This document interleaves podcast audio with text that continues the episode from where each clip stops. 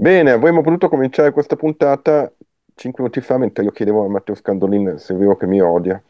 È stato un momento molto intimo e drammatico che voi vi siete tutti persi. E non saprete la risposta.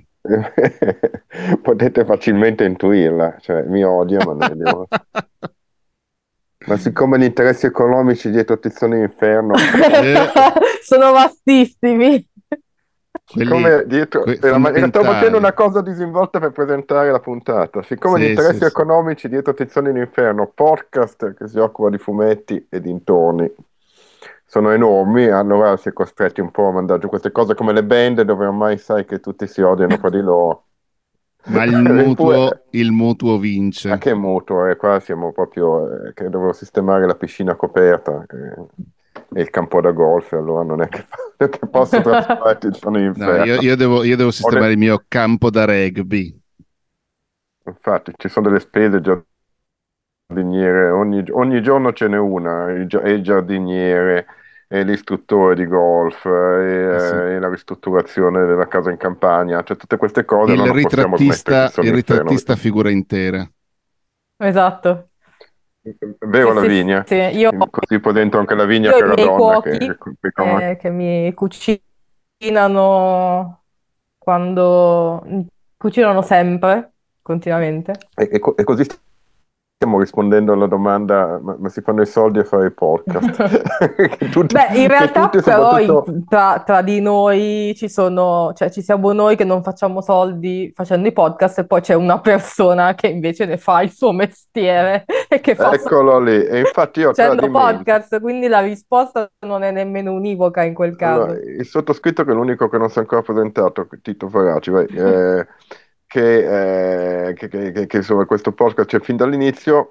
Voglio dirvi subito a tradimento con, eh, con Matteo Scandoni, che tanto mi odia, che è uscito, è uscito un suo libro che parla proprio di podcast. È uscito per Apogeo, casa editrice per tua cugina. Esatto. E, e si intitola Podcast, punto, guida alla creazione, pubblicazione e promozione. Costa mi sembra 22 euro, sto sbagliando, no? 22 eh, spicci, sì. 22 spicci, ripeto, Apogeo, quindi lo trovate facilmente in tutte le librerie. Ma cosa con... sono 22 euro in confronto a tutta questa conoscenza? No, no, potete, anche, eh... potete, anche, comprarvelo online, però io suggerisco sempre le librerie fisiche, anche quelle piccole, già che ci siamo. Vedete Assolutamente. E quindi molto molto a tradimento, prima di mettere ancora, prima ancora di far partire la sigla di Tiziano Inferno, perché Tiziano Inferno è un podcast che parla di fumetti dintorni, ma è un podcast soprattutto. Lo è da una decina d'anni, un podcast mensile, anche trasmesso una volta al mese dai nostri amici Radio Onda d'Urto, questo lo rende anche, però, lo rende anche una trasmissione radiofonica, ma è soprattutto un podcast. Però a questo punto io ho tradimento, perché non gliel'avevo detto neanche nei giorni scorsi, ma già sapevo che l'avrei fatto, chiedo a Matteo Scandolina di parlarci del suo libro. Oh Madonna! È la prima volta che faccio domanda io a lui in oltre, oltre, dieci anni di... E, di... e lui è costretto a parlare. Sì, infatti, un po' odiandomi. Confesso, confesso, che non me l'aspettavo, anche perché non è che pensi tutti i giorni al fatto che sia uscito il libro. Eh, è un manuale pieno di...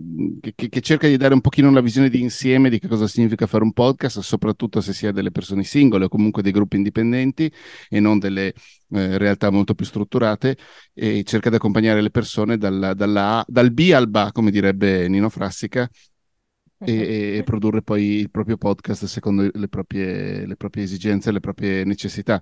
Eh, con un pochino di, di, di, suggerimenti ho cercato di metterci dentro tutti gli errori che ho fatto in questi ultimi dieci anni e anche quelle due o tre cose che ho imparato.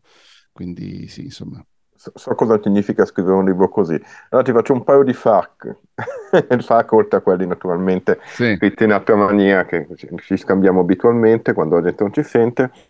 Per esempio, vabbè, chiedono, la prima, la, alla prima domanda abbiamo un po' risposto tutti, ma il, eh, eh la domanda, per esempio, che investimento devo fare per... Eh, questa è quella che mi fanno tutti, cosa devo comprarmi per fare un podcast? Vabbè, allora, io di solito rispondo non troppa roba.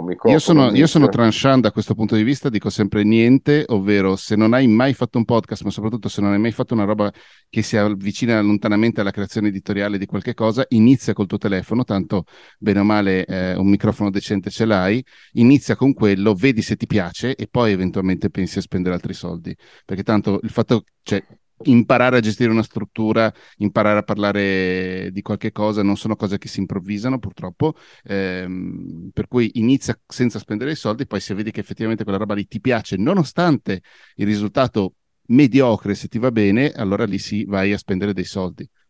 Adesso però potresti almeno investire, questo non dico per la pubblicità, ma perché io credo molto nella manualistica per motivi anche noti, ma no, ovviamente ci credo a parte, a parte mm-hmm. scherzi potete eh, spendere 23 euro, quello che è meno di 22 euro, compravi, ripeto, è per Apogeo, è uscito, si intitola guida alla, eh, scusa, podcast, guida alla creazione, pubblicazione, promozione. Fai, fai sentire di più il punto dopo podcast, Tito. Podcast, podcast, punto, guida alla creazione, virgola, pubblicazione e promozione, non c'è il punto alla fine perché è un titolo. Eh, di chi è la copertina? Sai che non me lo ricordo in questo eh, momento molto... io, cavolo, io lo sapevo, Emanuele, cacchio.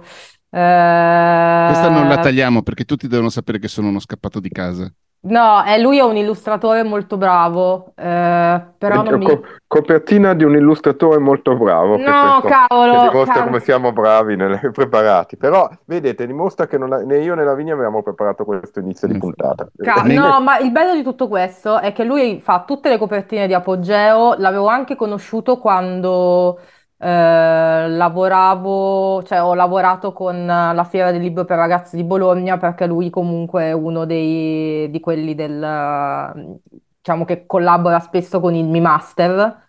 Eh, però cazzo, non mi ricordo assolutamente come cavolo si chiama. Mi, mi viene, mi viene in mente Emanuele. Lo diremo alla fine della puntata.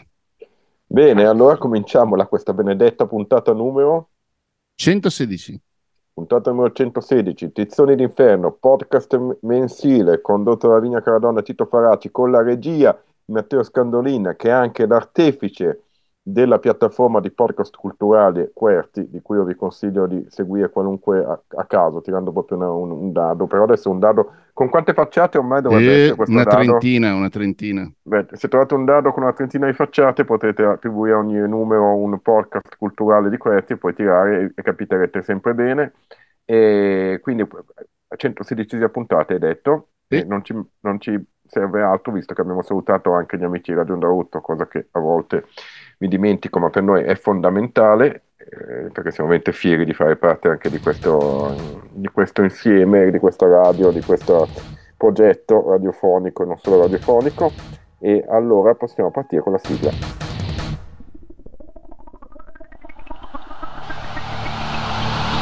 Bene, dopo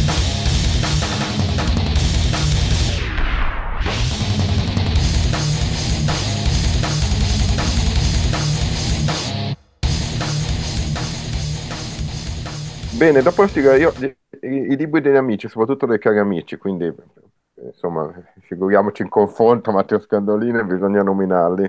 E no, no, non c'entra proprio nulla col mondo dei fumetti, non è mai neanche nominato nella, nella lettura, però è un amico di tutti noi e per me è, stato il compagno di viaggio con cui ha cominciato questo viaggio che mi ha portato nel mondo dell'editoria, delle cose che qualcuno legge in qualche maniera. E, e, ed è un carissimo amico di tutti noi eh, che ha fatto tanto per, tan- per, tante persone, anche persone che non sanno quanto lui abbia fatto tanto per loro, nel, nel promuovere una cultura che sia alter- alternativa e anche popolare assieme. E Matteo Bibianchi è uscito per Mondadori eh, La vita di chi resta, è un romanzo molto molto, andate a googlarvi a cercarvi l'argomento, se ne sta parlando tanto per fortuna, è un romanzo eh, molto commovente, eh, molto molto personale sicuramente lo so, perché è difficile da scrivere, ma assolutamente semplice da leggere, eh, che ti resta dentro davvero tanto. Eh, ed, ed, è scritto un po' anche in una maniera che non è lontana dal nostro sentire, in realtà, perché è fatto, come dire, di scene, di scene anche molto brevi, eh, più lunghe, c'è una, un, vanno a comporre come se fossero delle tavole o delle vignette, insomma, vanno a comporre tutto un mosaico del racconto di un momento straziante di una vita che però è raccontato anche con una grande lucidità, serenità e vabbè, insomma è un libro bellissimo, non c'entra niente con noi ma pure c'entra perché Matteo Vivianchi c'entra sempre un po', giusto Matteo? Eh, assolutamente, e tra l'altro ricordiamo anche che il direttore, il curatore, diciamo così, ehm, artistico della collana eh, di narrativa che ha fondato Alessandro Cattelan. Eh, fatto una sì. collana per esordienti. Accento esatto. è la casa editrice. Esatto. Però sì, io sì. continuo a dire, adesso se voi pubblicate un libro che vende un milione di copie, cosa fate? Dopo lo cedete a Mondadorio Feltrinelli e lui ridacchia, quindi non so. la risposta di Matteo tipica, peraltro, Beh, sua. Se vendono eh, un milione di copie, perdonami Tito, possono anche, come si dice, correre in culo a, a, quelli più grandi e continuare a pubblicarseli da soli. Abbiamo deciso che abbiamo cambiato la nostra linea editoriale, così, chissà perché. Comunque, nel frattempo abbiamo recuperato il nome dell'illustratore che è Daniele Morganti, non Emanuele. Però c'è una M. No, no, ma lo conosco, bravissimo. Infatti, beh, poi potuto anche riconoscerlo dal segno. Beh, comunque, con una bellissima copertina che, che, che, fa sembrare le cose semplici.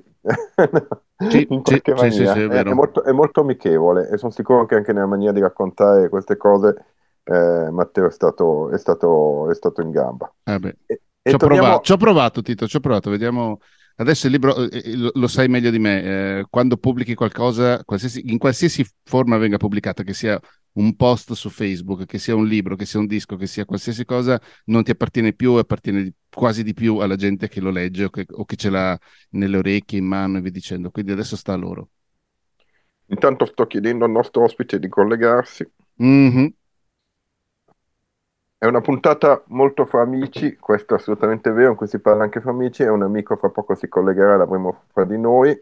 Però eh. un amico in, ci, che, che, che non ci sarà avrebbe potuto esserci. Mamma mia, detta così sembra che gli è successo infatti, qualcosa. Non è successo niente, semplicemente non, non si collega, ecco. Non è eh, ospite oggi. È un amico, è un, è un amico che in questo momento si trova probabilmente sottoterra. Esatto. Tipo in cantina. No, no, proprio sottoterra, in una qualche caverna. Forse anche in una tomba. non la Ma sua. Vi- è vivo, mai vivo. Non, non, la sua, dopo vi spieghiamo perché tutto questo rende Ilari me e Lavinia. Comunque, adesso stiamo aspettando che si colleghi con noi una persona. Adesso gli rispondo, non cancelliamo nulla un caro amico con cui la, ho, ho, cominciato a lavorare 25 anni fa, quindi festeggiamo anche questa cosa. Abbiamo se abbiamo cominciato a lavorare 25 anni fa, chi, chi ha un minimo di idea eh, capirà che abbiamo cominciato sulle pagine di Topolino, ma non è vero, non abbiamo cominciato sulle pagine di Topolino, abbiamo cominciato sulle pagine di un'altra cosa che c'era a quell'epoca, che si chiamava e si chiama ancora eh, PK, ai, ai tempi però era la prima serie dei, dei, dei PK uh, per i Nick New Adventure. Noi abbiamo cominciato a lavorare realizzando assieme il decimo numero, eh, che, per, che, per, molti dei pickers è una cosa importantissima, anche per noi lo è. Eh, ecco che si sta collegando, quindi in realtà da tutti gli indizi che ho dato, chi segue minimamente le cose di PK avrà già capito di chi stiamo parlando. Dicevo che abbiamo cominciato la nostra collaborazione con un, un numero leggendario di, di, di, pick-up, qualcuno ogni tanto, bontà sua, lo ritiene anche, eh, insomma, un, un, ci sono tu, tantissimi pareri, però anche qualcuno ritiene che sia un numero, un numero particolarmente importante, il più importante giù di lì, che si intitolava Trauma, ristampato qualche volta, io spero sempre che un giorno faccia una versione gigantesca di Trauma, una ristampa definitiva. E quindi lui, l'avrete già capito, è Lorenzo Pastrovicchio. Ho fatto un applauso. Lorenzo, ci stai? Uh! Salve, sì, ci stai eccoci qua. Ti abbiamo Ciao. buttato, dentro, ti abbiamo buttato dentro proprio così a freddo. esatto. senza neanche fare tanto è già stato nostro ospite sa come, sa come funzionano le cose che... sì sì sì eccoci qua grazie mille come stai? Tutto bene, grazie, tutto bene. allora, stavo dicendo che noi, noi, abbiamo iniziato a collaborare 25 anni fa, eh, eh. quindi uno pensando magari, non so, mia carriera dice, avete cominciato su Topolino, ma non abbiamo cominciato su Topolino, abbiamo cominciato su una cosa che c'era di lato, tu eri forse anche la seconda storia che facevi per la Disney, se ricordo sì, bene. Sì, sì. Sì, sì, Avevi sì, fatto prima una storia breve e poi direttamente una delle storie, non potevi immaginarlo, ma una delle storie più importanti di quel periodo. Eh, ti ricordi? Eh, Eh sì, era difficile immaginarlo anche perché non c'erano i social all'epoca e quindi non si riusciva a percepire appieno eh, quello che era il, il, il mood, il, il, successo che stava avendo PK in quel periodo. No? Mm-hmm, no, sì. lo, lo, scoprimmo, lo, scoprimmo, anni dopo. No? Poi io frequentavo pochissimo le fiere e quindi quasi per niente e quindi mi raccontavano, sentivo voci, sì che era piaciuto Tito ogni volta che tornavo da una fiera, che lui era già molto inserito, mi raccontava ah, avevo la fila di gente che mi firmava, che arrivava con la copia di trauma, no? E io rimanevo sempre un po' basito. Invece dopo, a distanza di tempo, effettivamente... Questa eh... è anche una bella cosa da raccontare Lorenzo, perché per, per, esempio io la prima mail che ho ricevuto in vita mia, che ovviamente non era il mio indirizzo perché non avevo un indirizzo mail, ma eh, c'era un indirizzo mail del posto dove lavoravo, eh, l'ho ricevuto perché è arrivata alla Disney Italia che all'epoca pubblicava direttamente le, le, le, proprie, le proprie, pubblicazioni, le proprie riviste, fra cui PK, è arrivata una mail in cui si complimentavano per trauma. Poi hanno ri- trasmesso questa mail al posto dove lavoravo e mi hanno portato una mail. E quindi è la prima volta che ho ricevuto, facendo un giro, cioè dalla Disney a questo posto fino alla mia scrivania, che ho ricevuto la mail di una, di una persona, un lettore che, che, si complimentava, la prima mail. È cominciato bene, non sempre è andato così. Subito dopo c'è stata la grande stagione dei forum, ti, ric- ti ricordi? Sì, no? eh sì, da lì a poco praticamente. Eh, direi, direi sì, sì. PK ha avuto un bel ruolo in questa cosa. Ti ricordi che, che fermenti che c'erano in, in rete, che forum, che, no, che quante sì, sì, eh, comunque alla fin fine sì, qualcosa si riusciva a scavare. Io mi ricordo che non avevo ancora il computer, ma eh, mia morosa dell'epoca sul lavoro mi scaricava le pagine con tutti i commenti, le cose, e poi la sera a casa me le, me le leggevo. erano cose un po'. E, da lì, da lì, a breve ho cominciato, è cominciata quella roba per cui io, io l'ho patita, e ne ho gioito, non patita come molti autori della mia generazione, immagino anche Lorenzo, per cui arriva, davamo a tutte le, a, a qualunque tipo di giudizio, temo che lo faccia ancora un sacco di gente, un sacco di autori, comunque davamo a qualunque tipo di critica, giudizio, recensione che arrivasse da, da chiunque, cioè in qualunque forma, comunque davamo lo stesso valore, no? Quindi, cioè, contentissimi sì. per una, una, eh, per l'entusiasmo di Tizio Caio che non si sapeva chi fosse eh, e assolutamente di cattivo umore tutto il giorno per una critica di un altro tizio che non si per... vero no? a tutto vero, vero, arrivava, sembrava che, che, fosse, il, che fosse il verbo pensavo che fosse il verbo quello lì tutto, no? a qualunque cosa voi non potete immaginare lo so che succede anche adesso però voi non potete immaginare come ogni cosa sembrasse ugualmente gigantesca solo per no, il fatto che è arrivato attraverso un canale che per noi era abbastanza nu- ancora nuovo ma no ma anche perché non, non eravamo abituati e, e i disegnatori che lavoravano già da un po' prima di noi, ancora meno, perché comunque le, le, se c'erano delle lettere che arrivavano dai lettori in Disney, a pochi venivano girati, io non ho mai avuto una di lettere di complimenti, quindi come eri a zero di complimenti, così eri a zero anche di critiche e non eri mm. abituato. Quindi poi quando ti arrivava eh, in no, diretta il complimento o la critica... Uno shock. Comunque questa cosa che hai detto mi, mi fa un po' di, di, tristezza, ma tristezza posteriori, perché io ho scritto da bambina un sacco di lettere alla nazione facendo tipo le complimenti ai fumettisti che nessuno le ha mai lette di quei No, le abbiamo, le abbiamo lette sicuramente, Lavinia. Guarda, ci sta. Non è vero, mi stai mentendo. Perché non l'avrei mandate a me, altrimenti mi sarei ricordato no, la vigna che mi aveva... Eh, allora no, vedi, eh, cioè, mandate, senso, l'avrei eh... mandate ad Artivani, che era l'amico che prendevamo in giro. Ciao Francesco. No, no, io, io ero con i fumettisti, Tito. No, dicevo la battuta su Francesco che si è perso Lorenzo perché non era collegato con un amico che non, che non c'è che è sottoterra. È sottoterra perché si occupa spesso di speleologia durante esatto. il sabato. Ecco, e quindi, e quindi forse è sottoterra di sicuro, forse in una tomba ma non sua. Perché... Esatto. quindi... Non la sta profanando, lo diciamo sì, per ecco, le autorità diciamo, all'ascolto. Va, va, in luoghi dove non c'è campo. Esatto.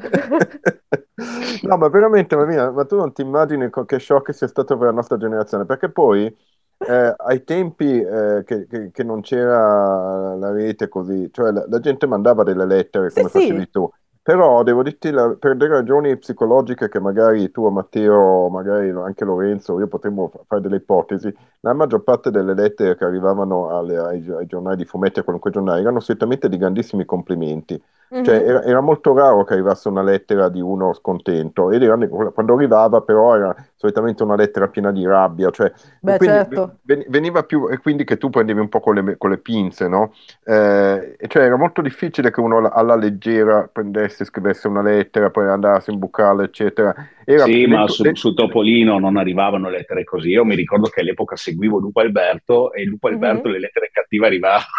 È vero. e, c'era, e c'era, il redattore, c'era il redattore bravissimo che rispondeva a tutti. Come si chiamava? Ci picchia.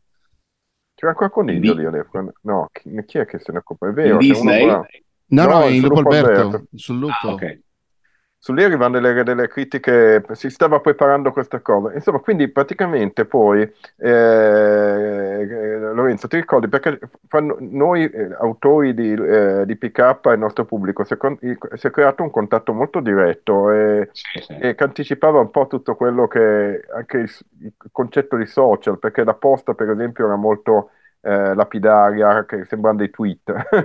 no? Certo, eh... certo. Poi eh, mi ricordo che sulla posta di PK realizzava, che, chiedevano che venissero fatte delle, delle, prestazioni ai lettori, tipo mandateci una foto vestiti da subacquei dentro la cabina avevo, frainte- avevo sinceramente frainteso. No, purtroppo quello, quello, ce lo aspettavamo sempre e mai. Quindi, infatti c'erano i, po- poche ragazze da quelle parti, battuta che forse oggi... Eh, insomma, sì, sì. Ma, insomma, c'è chi la rimpiange io mica tanto. P- però, eh, voglio dire, c'era proprio un rapporto, il discorso di comunità, no?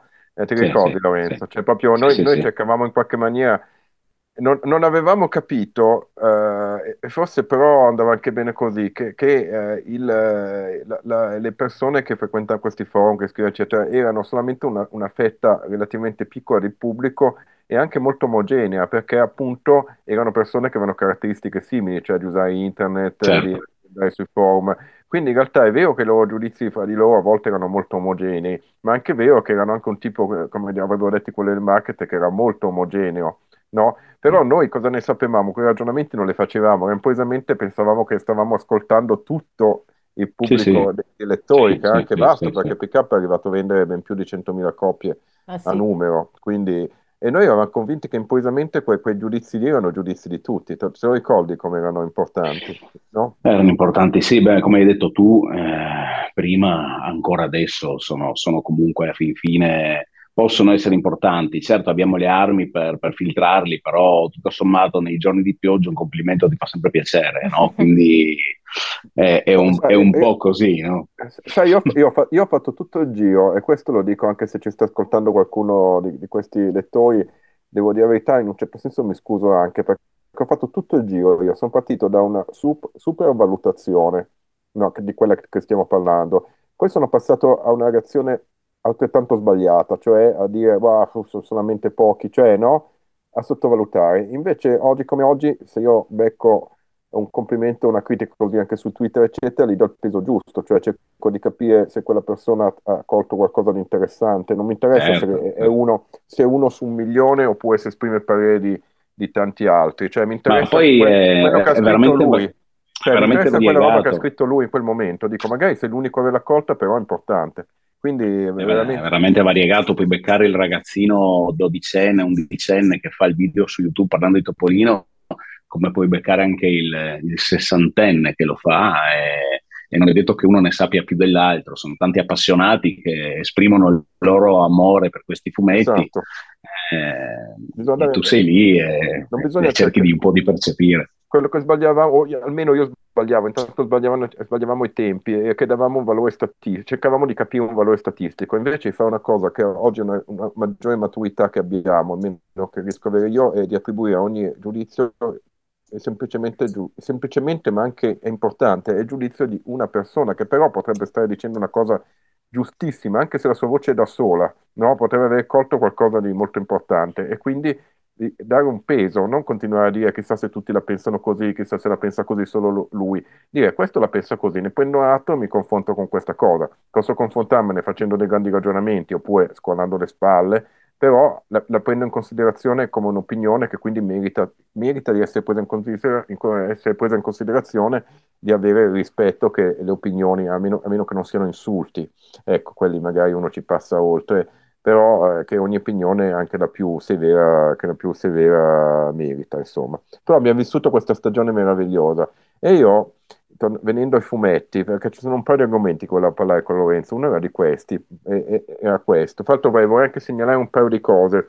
La prima cosa è che da settimana scorsa, in realtà dal, dal numero eh, 3504, eh, c'è una nuova saga delle avventure del Capitano Nemo, questa, eh, queste, mm-hmm. questa serie scritta da Francesco Ottimani, iniziata da Lorenzo Pastovicchio, che vede fra l'altro in, una, in, un, in un 800 alla Giulio Verne eh, miscelati anche eh, i, i, topi e paperi, eh, quindi questa cosa, e tra l'altro con tavole molto spettacolari, argomento su cui arrivo, eh, arrivo fra poco. E poi l'altra cosa molto importante è che mio figlio poco fa, mentre mi chiedeva, dicevo adesso vado a registrare Tizione Inferno, eh, fate silenzio per favore, no? Eh, mio, mio, figlio che eh, Lorenzo un tempo faceva saltare, in, cioè veniva a casa mia, lo sollevava e lo lanciava in aria e lo riprendeva, mentre nel, nel tragitto a me veniva un infarto. Perché Lorenzo Lastovicchio dovete sapere che è una persona che potrebbe vivere di prepotenza, cioè come tipo, come tipo di, di, cioè io mi veniva un infarto, loro trovavano molto bello questa cosa e poi mi guardavano con aria, come dire, tu papà non, non, non sai farlo. Quando lui se ne andava io li, li, guardavo come dire, se lo facessi voi finireste sul pavimento e non sareste poi particolarmente contenti di questa cosa. Comunque hanno tutti un ricordo meraviglioso di Lorenzo. Allora prima diciamo, ah, eh, Pastro, caspita, no? In famiglia è ancora Pastro lui, per molti di noi è Pastro. E allora fa, chiedigli la copertina di Spider-Man. Giusto. Davvero, magari, magari abita lontano. Quindi Giovanni ha chiesto, vuole una copertina di Spider-Man. Chiedigli com'è andata. Questo, allora c'è una domanda da mio figlio Giovanni Faracci: com'è andata questa cosa della copertina di Spider-Man? ce, ce la racconti, poi sappi che la vuole. non, non, che per ah, stai, parlando, stai parlando, delle copertine quelle fatte per sì, i 100 sì, anni di Disney? Sì, sì, certo, lui parlava di quella. Ok, ok. No, allora di quelle là ne ho fatte due. Una è sugli Avengers, quella che fu disegnata da Jack Kirby, la, la, la numero uno e la seconda è quella sul guanto dell'infinito con Thanos e, e tutti i supereroi attorno. Eh, in realtà eh, quella di Spider-Man no, non l'ho fatta io, l'ha fatta mi sembra Claudio Sciarrone. Ehm, però è andata. Lui, ah no, lui ha chiesto la tua, quindi mentre io. Sì. E, e, e, quella là, sì, in realtà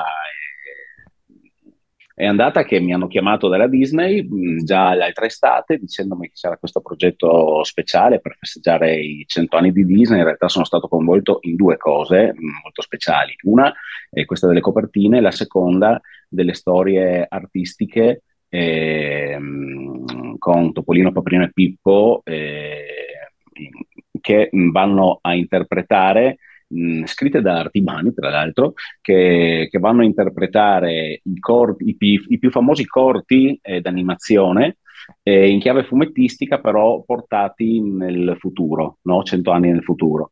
È una storia già uscita su Topolino, disegnata da Giovanni Riganò, e una l'ho fatta anch'io. È tutta disegnata a matita e poi colorata in digitale ad acquarello, eh, molto bella ehm, uscirà prossimamente. E queste copertine qua, che poi eh, quando, quando, mi dissero che c'era la possibilità di finalmente eh, creare questa, questo, mh, questo, mix tra gli, eh, gli, eroi Disney e i supereroi Marvel, eh, la pelle d'oca è arrivata subito, perché comunque, come Tito ben sa, siamo sempre stati grandi appassionati di supereroi, no? tanto da, da portare mm. questo tipo di linguaggio su, su PK, no? Certo. Eh, eh, quindi, la, però la difficoltà tra l'altro, queste copertine. Tra l'altro, sì, Lorenzo, credo che non, non, lo dico spesso, l'ho detto spesso a titolo, l'ho detto spesso a Valentina De Poli, con la quale eh, lavoro spesso. Eh, io mi ricordo da ragazzino a comprare PK e ragionando da un pochino più adulto di, su quella roba lì, ho detto, cazzo, è quella volta che noi italiani abbiamo insegnato agli americani come si fa un, fumetto di supereroi. Che quella volta lì era stata una cosa pazzesca. In quel e, periodo, il fumetto americano. Eravamo un, passo, eravamo un, passo, in avanti. Eh sì, e il fumetto americano era, era nel momento forse peggiore da un certo punto di vista. Sì, era... Sì, Be- sì, bello era... sempre, mi divertiva sempre, però rispetto a PK era, era, era, in, era un po' un declino, sì era in declino, aveva preso, avevano preso anche degli schiaffi dall'Image Comics, sì, i bravi autori sì. erano andati poi a, a, creare questa casa editrice, sì, che poi... i film erano ancora lontani da venire, e quindi poi sono stati rilanciati dai film. No? Io mi ricordo che il confronto tra PK e il fumetto più venduto in America era con Spawn. Sì, sì, sì. non con Spider-Man. Quindi in quel periodo là anche per il nome di, di, McFarlane, tra le altre cose. Sì, esatto, esatto. Comunque, e noi qua con, con Pick abbiamo fatto delle grandi cose all'epoca, Minchia. senza neanche coper- accorgersene. La, la, copertina che vuole Giovanni è quella di Ama- Amazing Spider-Man 19, Pastrovicchio, Variant, una roba così. eh, so. Purtroppo, purtroppo no, no, sì, sì, non ce l'ho più, l'ho già venduta a un appassionato di Miami. No, no, ma vorrebbero stampare, vorrebbe ah, una, okay. copia. Vabbè, le, le, copie firmate adesso ne, ne farò un po' eh, tramite la carta gallery di, di, Roma che segue i miei originali e, um, ha, ha, comprato un tot di copie e sparerò un po' di firme su, su queste copie americane. Però sì, no, ai, ai, ai, tempi mi ricordo che a un certo punto eravamo una cena tu e io, cioè eravamo tu e io, fossimo tu, a mangiare in quel posto dove c'erano le pizze gigantesche. Vabbè, ah, come no, dove... sui navigli. Ecco. sì, e, e, Alla padellaccia. Abbiamo fatto il, il, ragionamento che in quel momento, fra edizioni italiane, eccetera, eh, erano i primi pick-up, se l'avessimo considerato come un fumetto di, di supereroi, sarebbe stato nei primi dieci eh, fumetti supereroi più venduti nel mondo, quindi insomma è una cosa, sì. è una cosa che, faceva, che faceva paura. E, e, l'altra domanda che volevo fare, l'altra questione di cui volevo parlare, non è proprio una domanda, è proprio un tema. Io mi ricordo proprio l'impressione che tutti avevamo, io quando ti ho conosciuto, abbiamo iniziato a lavorare insieme, è che ti stesse un, un po' stretto, diciamo, eh, che Pick Up fosse l'ideale per te, che avessi un grande amore per il mondo Disney, ma ti stesse stretto un po' il formato di Topolino, quindi mm. que- quelle cose lì anche proprio a livello di dimensioni fossero le giuste, giuste per te, di gabbia, chiamiamo queste sì, dimensioni, sì, perché sì, poi alla fine il formato sulla diagonale, il formato di Pick Up è uguale a quello di Topolino, cioè se uno va in proporzione è lo stesso, e non è che non succede niente, cioè sarebbe una, una questione e, ehm, però adesso cioè, io guardo le, le, le, cose che hai fatto, le storie di pick up che hai fatto sempre con Francesco su Topolino, qualche quest'ultima di Capitano Nemo così, la, la, gabbia un po' si è spezzata, cioè mi sembra che adesso sì. ci sia questa, sì, questa sì. ti va un po' meno stretta o sbaglio? No, no, no? no è, è, proprio così. Diciamo che dopo, dopo, l'esperienza di PK, che è durata tanti anni, poi c'è stato un momento di, di vuoto e lì per forza di cose ho dovuto di, eh, ricalibrarmi per Topolino e, e, alla, e le vignette classiche. E, e, infatti ho disegnato anche storie super classiche. Eh, certo è che anche, mh, mm, perché comunque su, su Topolino... Mh, mm, a parte sì, eh, io pochi altri, forse Claudio, no? cioè, gli altri erano tutti molto classici con la scansione della vignetta e un po' era anche quello che volevano. Però ultimamente, in questi ultimi anni, si è tornati di nuovo a, a poter eh, essere un po' più liberi, no? sia nel, nella scrittura, le storie sono, sono un po' più libere, e nella, nella, gestione della tavola. E allora tranquillamente, visto che comunque io ho una linea chiara, pulita, riesco comunque, perché alla fine sì, quello che dici tu è vero, la, la riduzione mi ha sempre fatto soffrire perché a me piace disegnare del fumetto. Ma, ma non era tanto la riduzione, però, Lorenzo, io mi ricordo che ne parlavamo all'epoca, era proprio la questione de- delle tre strisce che, che, che, ti stavano stretta, quella roba lì, no? Di non poter Beh, certo. non andare certo. in diagonale. Anche tu, Lorenzo, no? come fai a non ricordarti cose che vi siete detti di fronte a una pizza e una birra 25 anni fa? Ma erano cose importanti. Guarda che, eh, guarda che quando... Ma le pizze erano gigantesche a quanto pare, quindi se... Era più importante quando, la pizza. Quando facevamo... quando mi fatto trauma che non, non, avevamo mai lavorato insieme, cioè proprio ci avevamo conosciuti, però avevo, avevo, capito il volo che avevo davanti. e quindi gli, gli, gli mandavo, siccome non, non potevo assolutamente scrivergliela cioè con usando la gabbia di Topolino, perché avevo capito che non, non, non, non avremmo potuto farcela, no? E allora eh, non avevo potuto farcela perché né io né lui lo volevamo. Allora gli mandavo eh, delle, come dire, dei schemini, non con dentro disegni, eh, semplicemente dei schemini della gabbia, che però erano gabbie che non si erano mai viste, neanche in pick-up secondo me. No, cioè, però eh, devo dire la verità che è stato no? Comunque di grande aiuto anche quello. Cioè, tipo spl- splash page sì, con, sì, sì. Uh, vign- con 10, 9 vignettine tutte attorno, tutte quelle robe lì, ti ricordi? No, no, no, certo. Beh, ma ti hai fatto il mazzo, nel senso che comunque una cosa è, è scrivere, qua dentro ci sono otto vignette, gestiscile tu. E tu quelle otto vignette già mi disegnavi come te le immaginavi. E a me è comunque servito perché già ero tan- tanto impegnato nel, nell'esibirmi graficamente, no? visto che prima di me su PK io sono, siamo, siamo usciti col numero 10 e prima di noi c'erano stati 10 numeri più 3 numeri 0 eh, di autori molto bravi perché erano tutti i più quotati, quelli che uscivano su PK all'epoca e io ero un po' l'ultimo arrivato, no? con solo una storia alle spalle. E quindi eh, in cinque mesi ho dovuto dare il, la, la, prova d'autore, dare il massimo possibile e, e, Tito comunque appunto mi scriveva queste sceneggiature, oltre a scriverle mi dava anche gli schemi su come immaginava già le vignette e non era cosa da poco perché lui già se le immaginava con un senso, una sequenza, un'importanza, un valore ad alcune parti e minore ad altre. E, mi, comunque mi ha, questo mi ha sostenuto eh, perché se avrei dovuto pensare anche a quello in quel momento eh, era tutto molto più complesso. Però alla fine con orgoglio possiamo dire no, che Traum è stato, è stato adesso, PK adesso, è stato quello più ristampato in assoluto. Adesso, adesso stato... Però io prima sai cosa sto dicendo? Che anzi prima o poi romperò le palle a quelli di Panini e Disney, che una versione proprio solo lui in formato speciale non mi dispiacerebbe. Boh, così, lo dico, qui lo eh, dico. No? Avremo modo di parlarne. Anche ritoccando qualcosa di colorazione che era bellissima, intendiamoci, semplicemente ai tempi c'erano degli strumenti un po' diversi da quelli di eh, adesso. Eh, sì. Certo. No? Sì, sì. Cioè, voglio, voglio, dire, sulla colorazione magari si potrebbero anche, per quanto per i tempi era straordinaria, ripeto, lavoro ovviamente molto buono, però oggi come oggi, che dici? Eh, eh certo, basta vedere cosa hanno fatto con la Dina Commedia con Luca Merri che ha rifatto tutti i colori, è stata una roba spettacolare quindi si può migliorare sempre. Lorenzo, poi noi, noi, noi, in realtà io posso dire una cosa soltanto, e, e anche tu puoi dirla, ma non, io non, non possiamo dire di più, se no ci, ci, contrattualmente ci, ci, mandano i ninja. Comunque in questo momento io e Lorenzo stiamo facendo una, una, cosa assieme. Non gli faccio gli schemini perché tanto mai so che ce la fa. No, più che altro esiste quella roba che telefono che usavamo timidamente all'epoca, adesso un po' di più, perché c'è anche WhatsApp adesso, quindi se c'è qualcosa che mi può mandare direttamente.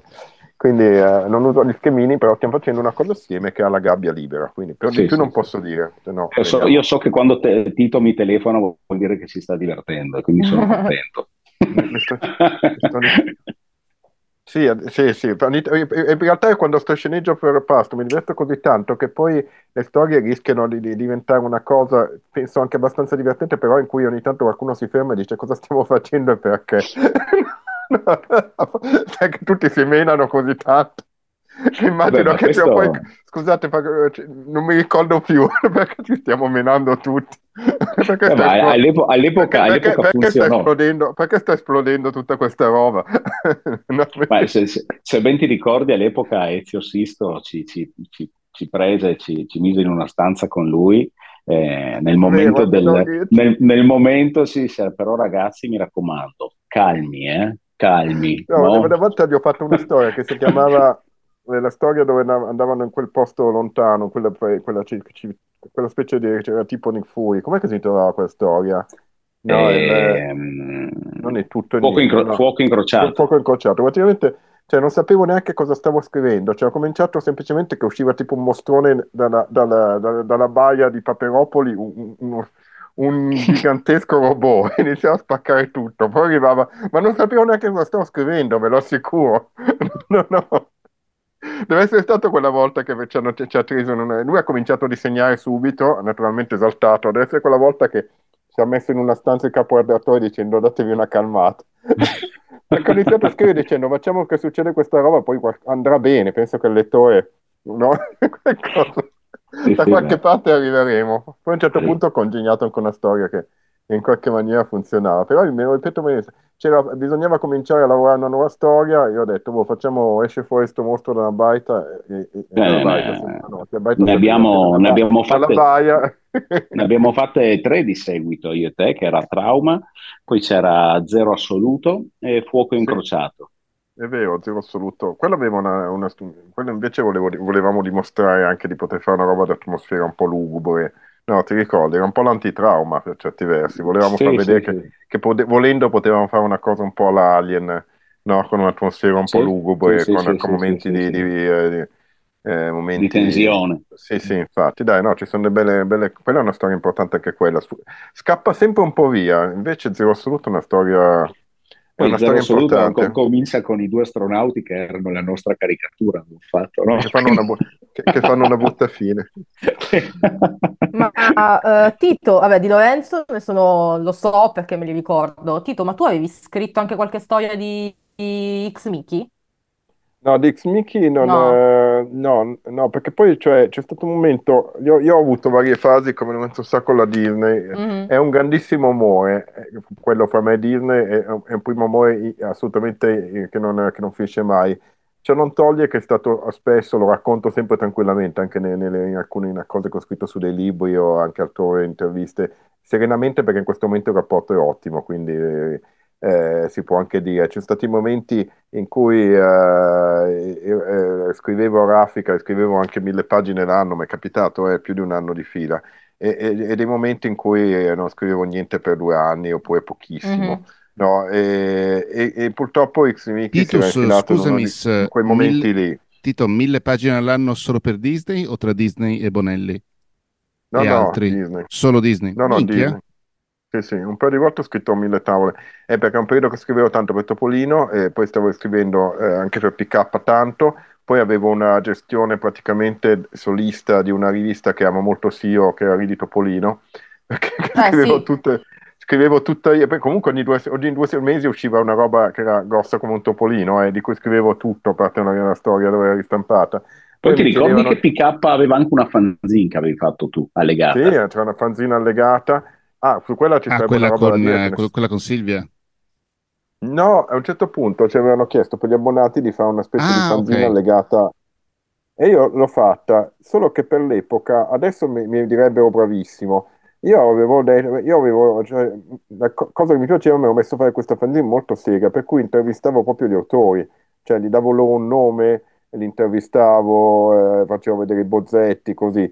Sì, ma sì. Eh, invece la, eh, legittimamente, ma poi oh, sono passati così tanti anni che cioè, sono cose che ormai non c'è più neanche nessuno che c'era all'epoca, tranne, no? Mm. E, cioè, alla, alla, diciamo alla direzione, non, non, non proprio, non, non, non, andava bene questa cosa, cioè volevano una cosa che parlasse dei personaggi, delle storie, non degli autori, no? Mm. E, e, quindi poi me, me, l'hanno fatta fare per un po' di numeri e, e, poi l'hanno fatta fare altre persone che la vedevano diversamente a me, comunque è venuta molto bene, voglio dire però io, io, avevo partito alla grande, cioè avevo detto, beh, facciamo una cosa, visto questo interesse che c'è per gli autori, quindi non so, intervistavo Lorenzo, mettevo dei bozzetti delle cose, cioè, vero, ti ricordi, no? Sì, sì, sì, che poi era un, che un oggi, pieghevole che, oggi che mi, si apriva, tipo foglio. Che oggi mi, che oggi mi avrebbero detto bravo, perché è un argomento che interessa, oggi i nomi degli autori li mettono, li, certo. fanno gli editoriali sotto Eri troppo avanti, Tito! No, beh, è stato, guarda, cioè, proprio, non, non accuso nessuno, è Tito, stata una spieghiamolo, questo. spieghiamolo anche a, a, Lorenzo che Lavinia e io ti prendiamo spesso in giro, ma perché sì. sennò Tito si monta la testa, perché devi sapere Lorenzo che è venuto fuori no, in America, no, no, venuto... che Alan Moore viene definito, e lui sorride e annuisce Alan Moore quando dicono queste cose, viene definito il Tito Faracci italiano. Questa è una scemenza. Americano. E allora dobbiamo... Americano, sì, scusami Lavi, il Tito Faracci americano, quindi dobbiamo tenerlo a bada noi il buon Faraci. Esatto. Non potendo parlare con l'amore. Comunque, vabbè, era stato, era stato, un bellissimo esperimento. Lorenzo, stiamo, andati, stiamo andando lunghissimo. Va bene, va bene. Stiamo andando, stiamo andando lunghissimo. Senti, io eh, a questo punto eh, starei qua a parlare ore. Cioè, vediamoci quanto prima a Milano facciamolo. Poi registriamo dei pezzi e li inseriamo dentro in una puntata. va bene, va bene, lo faremo. Cari, cari, ascoltatori e cari lettori, presto vedrete di cosa siamo capaci ancora io e Lorenzo, soprattutto lui. Io, io, invecchio ormai, ma lui invece è Vabbè, sempre cioè, più... Dobbiamo appena cominciare a divertirci, pensate un po'. a, a, presto per una birra, grazie dell'intervento. Grazie mille. Ciao, ciao, ciao, ciao ragazzi. Ciao, ciao, ciao. ciao, ciao, ciao, ciao. Vai, riprendiamo. Eh, Tizioni va spesso così, ci sono le puntate che diciamo tranquille, invitiamo un ospite tranquillo, sarà una cosa eh, rilassata, che non salteranno fuori argomentoni, invece magari saltano fuori degli argomentoni, perché questa cosa di come noi della, di, della generazione mia, di Lorenzo, di qualcuno anche prima, di qualcuno anche dopo, abbiamo percepito la prima ondata di, eh, di, di, confronto con il pubblico in rete, è un argomento in qualche maniera ha segnato davvero la storia, le storie del fumetto e la nostra incapacità iniziale e poi anche intermedia, purtroppo devo dire, questo faccio anche per quanto mi riguarda intermedia, perché sono passato veramente dai due eccessi, cioè dare troppo valore, dare troppo poco valore, no? prima di dire che ogni giudizio merita attenzione se espresso con rispetto, e questo è, è l'unica eh, cosa giusta, no? l'abbiamo proprio vissuta troppo bene, troppo male, dando, cioè, quindi facendoci influenzare oppure rifiutandoci assolutamente di farci influenzare, cioè siamo i primi a averla vissuta. Adesso penso che un autore che si affaccia oggi sul mondo del fumetto abbia già degli strumenti per sapere affrontare questa cosa eh, in maniera eh, razionale. Ecco, se, se, poi non lo so fare, va bene, non tutti sanno affrontare la vita in maniera razionale in generale, però mi sembra in questo momento possa avere una percezione delle cose che è un po' diversa da quella che avevamo noi. Per, per, cioè, a me arriva la prima media nella mia vita, mi sembra una roba straordinaria, cioè, capito? Sì, sì, e, sì, que, quello lì è, è, per me valeva come il più importante critico della, della, ed esperto della storia del fumetto. e poi l'ho perso. Vabbè, queste sono le cose che... E, Breve storia triste. Esatto. Lavinia non mi hai mai scritto niente, questa è la verità. Ma no, ma perché io quando ero piccola, siccome volevo fare anch'io la fumettista per Topolino, io scrivevo guardando gli autori, cioè gli, cioè gli autori nel senso i fumettisti. Se a me il fumetto, l'immagine non piaceva, la storia non la leggevo, tipo mh, autori Uh, adesso no, non voglio fare nomi, però no, no, un tipo, autore tipo anziano... lì, quello lì, Cavazzano, chi lo leggeva Cavazzano? No, no, un autore anziano che oggi è anche ormai morto, direi, a me le storie non... cioè le... Morto eh, direi. Eh, eh? È morto direi. No, è morto qualche anno fa, non, non, non, cioè, le storie non, disegnate non mi piacevano per niente, quindi io non le leggevo. Bene, Ma penso che tanti quando, quando no, erano vero, comunque sì, sì, anch'io, anch'io. hanno fatto così, oppure tipo io, vabbè, eh, miei, le mie cose erano i paperi principalmente, quindi leggevo sempre le storie dei paperi, quelli dei topi ah, le leggevo ah, di meno. Ah, eh, lo so che tu sei... Per, siamo, in, siamo in due qua, eh. Abbiamo, abbiamo, sì, però Topolino è un... Lottare. È un personaggio che si fa apprezzare con eh, l'età adulta, diciamo così, ecco, perché ha tutta una serie, cioè tutti i personaggi sì, però, in realtà però il topolino, il topolino della generazione adulta. di Tito Lavi, perché effettivamente prima della generazione di Tipo era successa Vabbè, quella roba lì che, un po', che Tito dice un sempre. Po di lavoro, un po' di lavoro da fare l'avevamo, eh. Eh, esatto, io, non sono, sì. io, io, a differenza di qualche collega che anche stimo, che difende Topolino sempre, comunque sia, io penso che anche, faccia anche bene a, Topolino e alla nostra immagine di autori e di, dire, di gente che ci lavora avere la forza e la sincerità e anche la razionalità di dire eh, sono uscite migliaia di storie, non tutte sono meravigliose. No, beh, ma questo è la, ovvio. La, la, maggior cioè, parte saranno storie la maggior parte saranno storie medie, perché è ovvio, perché la media è fatta di storie medie in qualunque eh, cosa. Ma, ma questa è, eh, è, quasi statistica, mi viene da dire. Di un, cioè... livello, di un livello professionale alto, e poi ci sarà un, una piccola fetta di storie estremamente buone e, e, ci sarà anche una fetta di storie che non andavano, che, insomma, dove il personaggio magari è stato, dei personaggi sono stati snaturati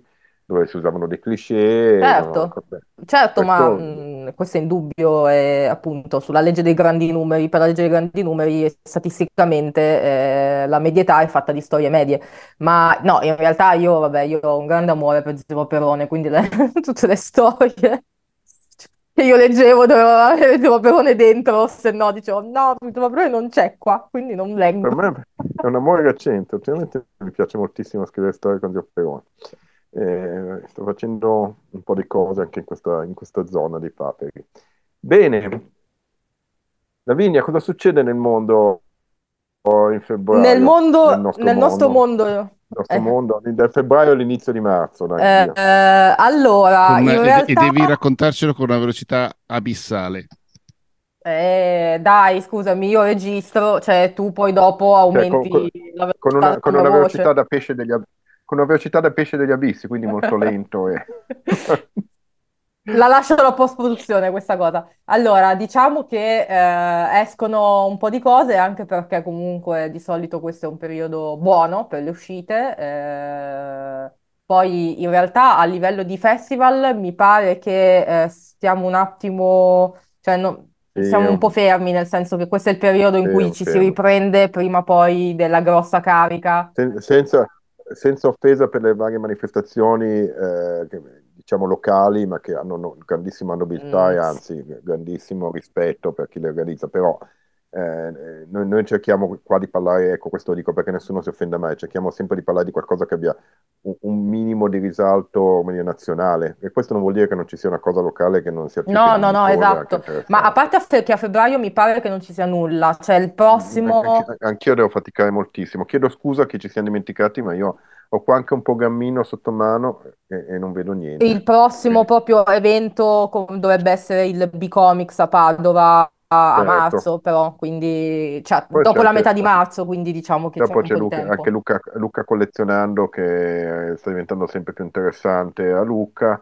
E poi, poi ne parliamo di una cosa il mese prossimo. Che eh, però esatto, non sono, non sono in, uh, in zona febbraio, ecco almeno abbiamo ancora la prossima, la prossima puntata per parlarne. Eh, no, dai, diciamo che eh, le, le, cose che volevo segnalare oggi sono tutti gli effetti delle uscite, eh, delle uscite di fumetti. Eh, allora, innanzitutto eh, volevo segnalare il, un volume eh, uscito per Bao Publishing di Jacopo Starace, che oh, Tito tu hai ben presente. Abbiamo avuto, abbiamo avuto anche forse Tizzoni, non mi ricordo più se l'avevo invitato, sì, insieme a Martoz e Cammello un po' di anni fa, quando Tizzoni era ancora dal vivo, eh, c'era anche lui. Tornerà. Eh, torn- e, um, lui ha pubblicato un volume per Bau Publishing che si chiama Essere Montagna, eh, che è una storia fondamentalmente ambientata in, in un mondo in cui diciamo che le persone, allora, le, la popolazione è stata decimata da un'epidemia, ok? E eh, esistono degli uomini formica che sono tipo alti quanto delle formiche, e poi ci sono questi uomini montagna che teoricamente, eh, che invece sono un po' mh, delle creature un po' mitiche, eh, enormi. Eh, che fondamentalmente sembrano, agiscono un po' come se fossero de- degli dei, perché avrebbero lasciato a questi uomini formica una cura per, eh, per questa epidemia. Eh, io ho letto il volume, eh, alcune pagine in anteprima, eh, perché Bao me lo sta mandando di fatto, eh, però lui è, una- è un autore molto valido, oltre a essere giovane, perché abbiamo la stessa età, quindi, quindi siamo giovani non giovanissimissimi, ma siamo giovani. No, giovanissimi. E, ehm, ed è, l'ho sempre ritenuto molto interessante anche in altre cose che aveva fatto mm, precedenti, eccetera, quindi ve lo, ve lo consiglio.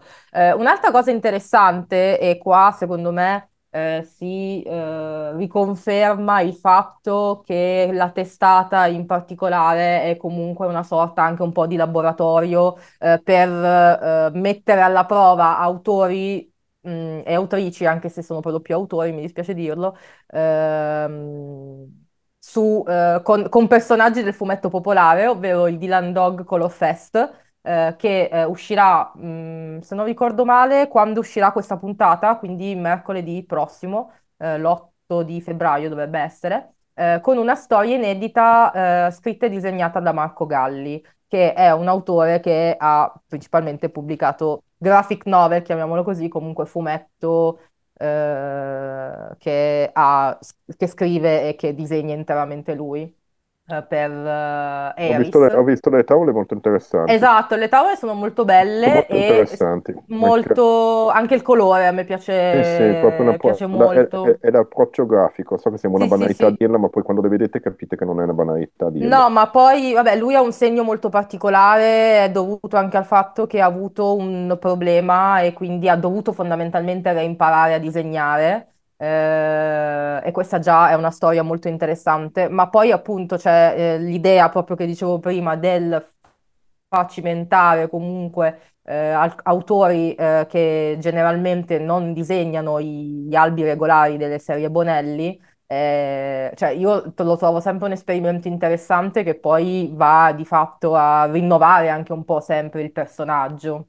Quindi eh, quindi è una cosa che mi incuriosisce molto di solito. E poi chiudo con eh, il terzo volume di Materia del Genere, pubblicato da Diabolo, che eh, uscirà a tutti gli effetti il 25 di, di febbraio, in realtà, quindi tra diciamo, un po' di settimane rispetto a quando stiamo registrando. Eh, è sempre curato da Matteo Contin. Eh, il, questo terzo volume è ispirato ai lavori di Paolo Bacilieri e le autrici sono Bravi. Giulia Ratti, Margherita Morotti, Claudia Bumbica, Giorgia Rachel Donnan, Maria Giulia Chistolini. Eh, Paolo Bacilieri ha disegnato la copertina, tra l'altro, del volume e il volume, per chi lo vorrà comprare, verrà presentato a Milano il 25 di febbraio, appunto, alle officine Zandraie, che sono eh, in zona via Padova, più o meno, è uno spazio indie eh, che dovrebbe essere, tra l'altro, appena nato in, in quella zona. Quindi chiunque sia interessato anche solo a dare un'occhiata può andare lì e decidere di acquistarlo lì al momento oppure acquistarlo ancora in pre-order. Eh, io andrò a ritirarlo in realtà la, perché l'avevo già comprato in pre-order mh, tipo quando hanno fatto l'annuncio. E, e niente. E tra l'altro mh, quel giorno lì dovrebbe esserci anche il buon Bacilieri nel caso, oltre ovviamente alle autrici che... Pa- Paolo si, si, si è avvisato. Esatto. Dai, dai, se lo aspetterà, che cavolo, ormai. Va bene, signore, è stata una puntata... Grazie mille. Sorprendente per certi versi. Ringrazio ancora Lorenzo che ci sta ascoltando, ringrazio voi e vi ricordo che c'è un libro che mi insegna a fare poco. Esatto. Con tutto quello che ne può Per fare concorrenza a Tizzoni, se volete esatto. nel caso. Con tutto quello che ne può conseguire. Ciao ci a tutti, ci sentiamo a marzo. Ciao. Esatto. Ciao. Ciao ciao. Ciao a tutti, ciao.